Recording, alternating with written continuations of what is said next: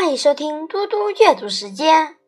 今天我要阅读的是《论语·子张篇》第十九。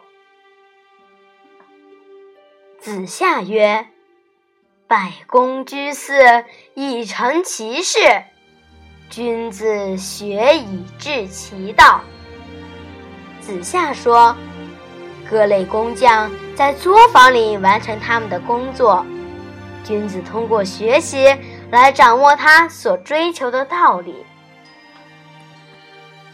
子夏曰：“小人之过，必也闻。”子夏说：“小人对自己的过失，必定会加以掩饰。”子夏曰：“君子有三变：望之俨然，及之也温。”听其言，眼力。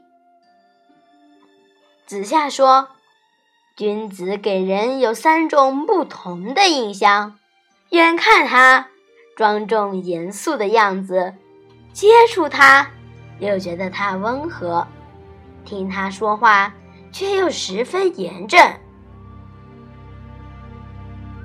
子夏曰：“君子信而后劳其民。”未信，则以为利已矣；信而后见，未信，则以为谤已矣。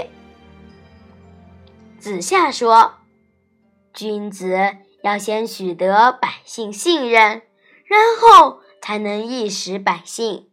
如果还未取得信任就意识他们，百姓就会认为是在虐待他们。”君子先要取得国君信任，然后才能觐见。如果还没取得信任就去觐见，国君就会认为是在毁谤他。